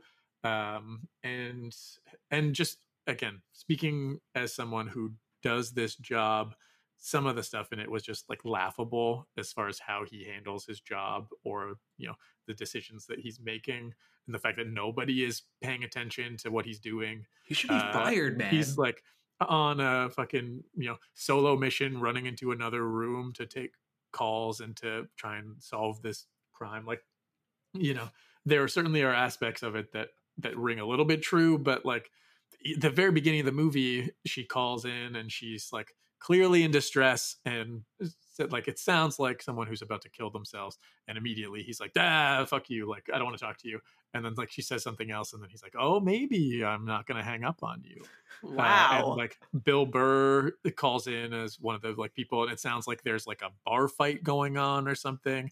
And he's just like basically, without saying "fuck you," is just like ah "fuck you" and hangs up the phone on them. And it's like these are all situations where these are high, like for at least us, high priority in progress things that require the most amount of attention. Where if there's like an assault in progress that's happening, where there's a bar fight, people are currently being assaulted that's like the high priority shit. We're gonna fly there as soon as we can get there. You're not hanging up the phone because oh fuck you and your dumb bar fight. Like you, you know, get along, stop drinking. Like I think he literally tells someone to like stop drinking or something like that. Um, and we certainly get dumb calls, uh, you know, that are a waste of time a lot of times, uh, and you don't want to deal with people. But just the way that it was handled in this movie, like he he's playing a character who was a uh, was an officer and has now been demoted after like a questionable you know shooting uh, to being a, a call taker uh, taking 911 calls which uh, how that works i don't understand but uh, he's doing this job and he's terrible at it and like i said like you said a lot of the things he's doing just seem like they sh- yeah, you should be fired you should not be allowed to do this job if this is how you're handling it uh, so it's just a little bit laughable and like I said, some subtle changes that they made from the other one just made it a less enjoyable experience. And so was disappointed because you know it's a it's an interesting job and I like talking about it. And I was curious because there's not a ton of movies that sort of focus on the 911 call takers. It's usually the cops themselves or detectives, whatever. Um, so I was like, okay, yeah, like you know, people can see this and I can talk to them about my job, and then watch them like this is fucking dumb. Uh, so and that's just the honorable mention. So I'm going to get to my the movie is terrible, I have to say, also. yeah, it is disappointing. Watch the Danish version though, if you are at all interested. I, it's very similar to this movie. So if the conceit that it all takes place in the call center is a problem for you, then don't bother. But if that's okay Mm. and there's other things, then then give it a chance because I did really like it. Uh, but my award, I don't remember what this most. Oh, Malibu Express, or was that It's, the- it's the June Knockers Award. The June Knockers most- Award.